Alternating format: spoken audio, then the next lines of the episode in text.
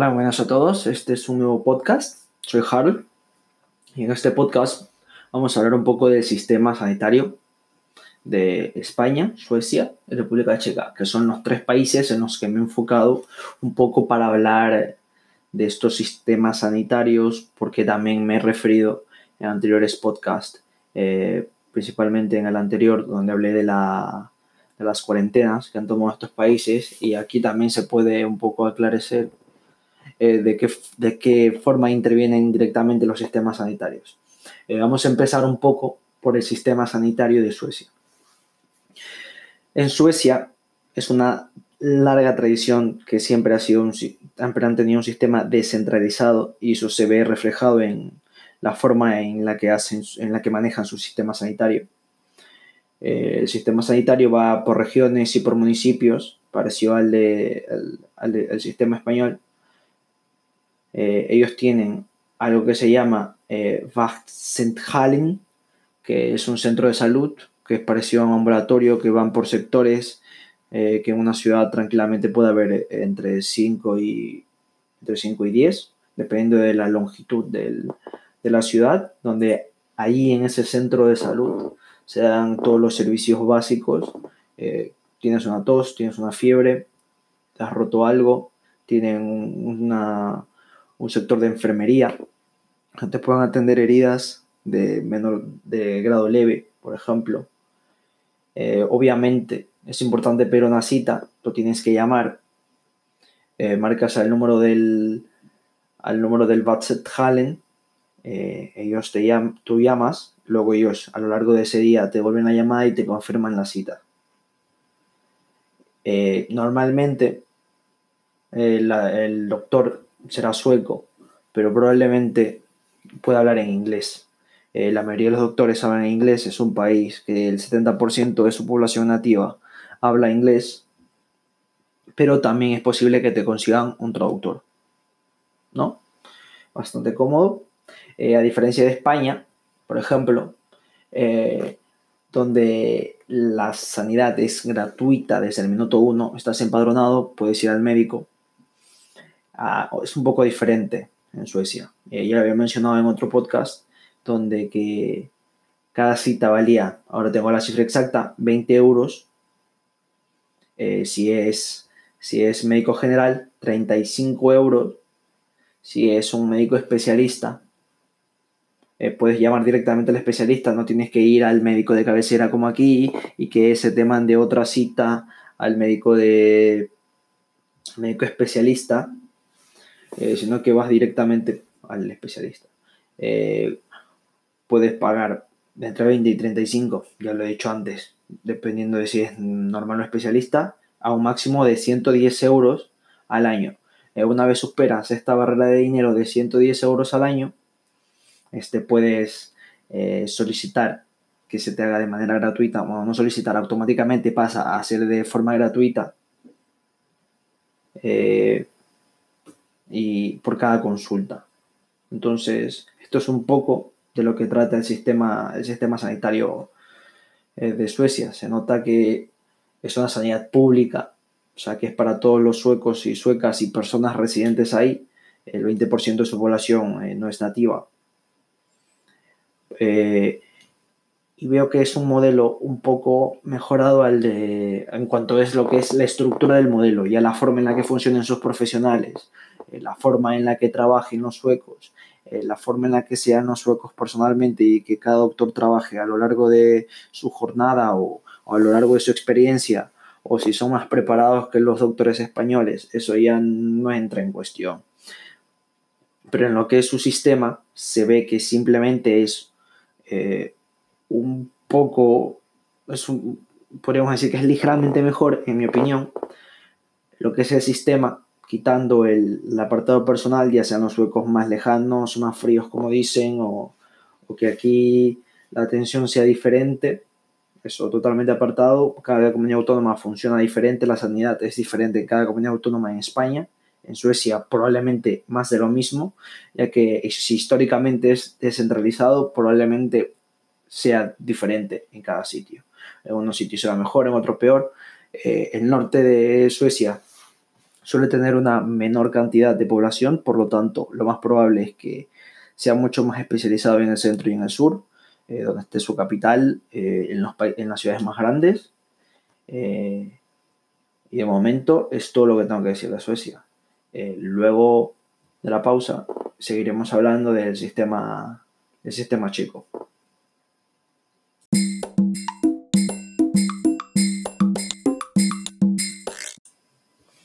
Continuamos con el podcast. Ahora vamos a ir avanzando un poco con nuestro siguiente país, que es República Checa, sistema sanitario modalidad Bismarck, que es un sistema mixto entre público y privado.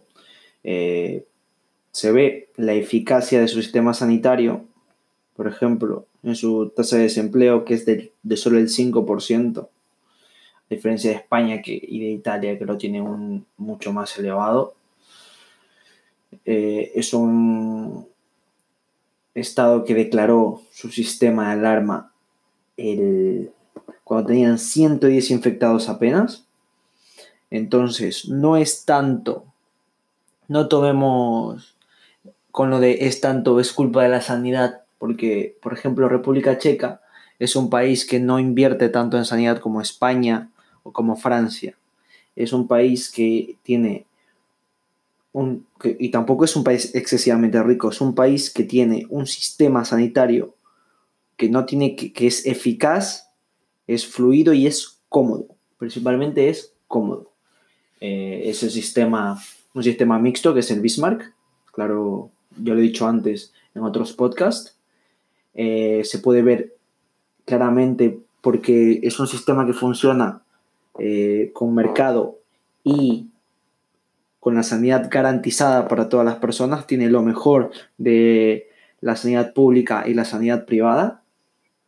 Es súper eficaz en ese sentido, ya que no tiene esos problemas que suele tener, eh, por ejemplo, gente de Estados Unidos con su sanidad, eh, sanidad privada, donde tienes que trabajar y donde depende del seguro, de la aseguradora que esté a cargo de, de tu trabajo, de tu empresa y, depende de eso vas a tener ciertos privilegios como no, como puede que entre eh, odontología o esos sistemas externos en los que hay que acudir o tener que pagar un seguro privado, también puede ser.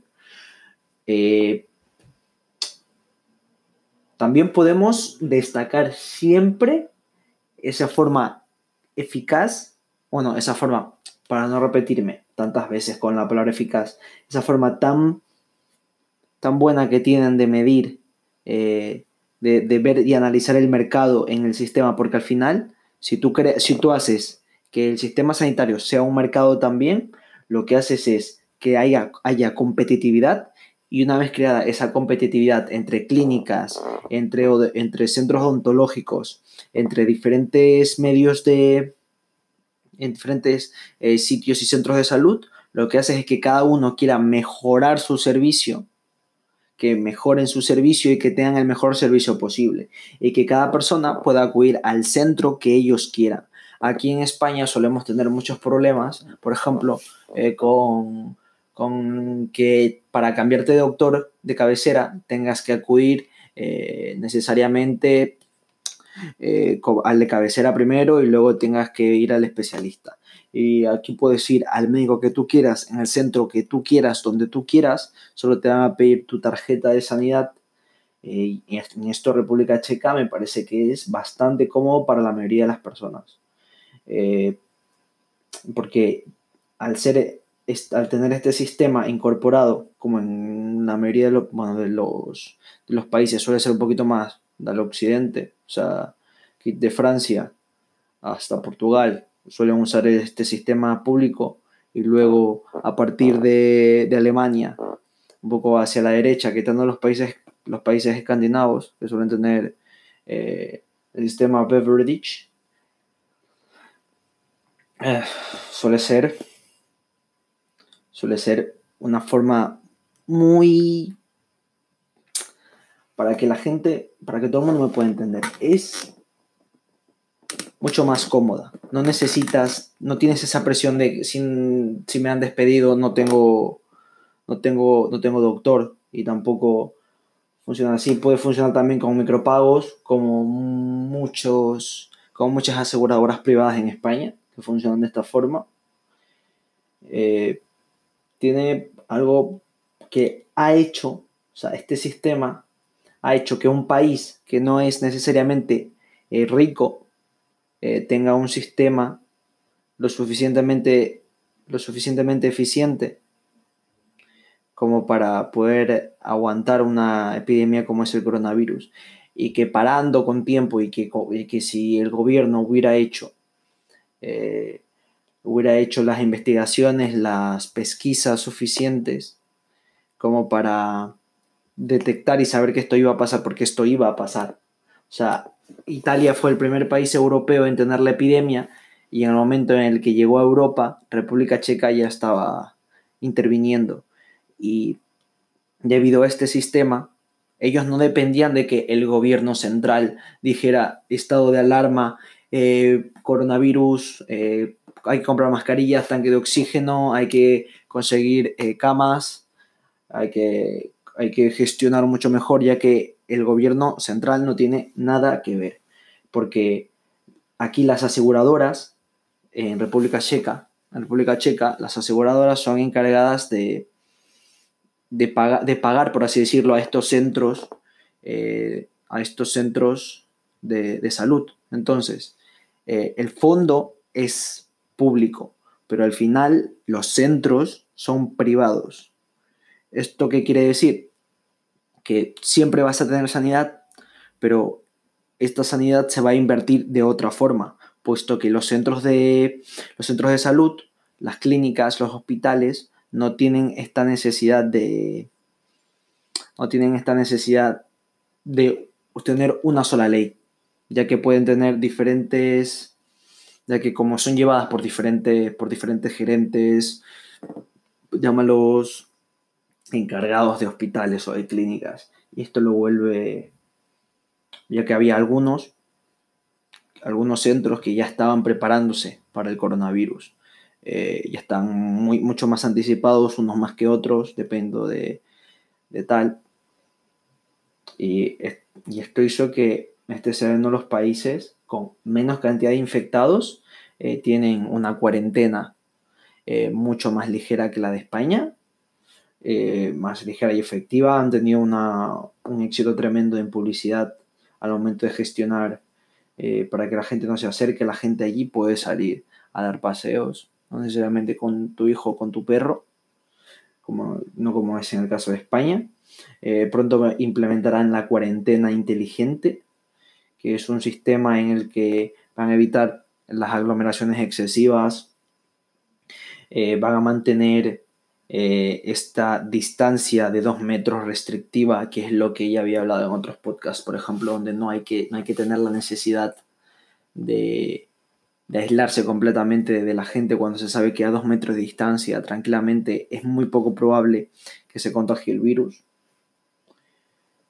Y poco más tengo que hablar de, de este país que se ha visto bastante, que lo, ve mucho mejor que, España y nos vemos en otro podcast. Ah, hasta luego.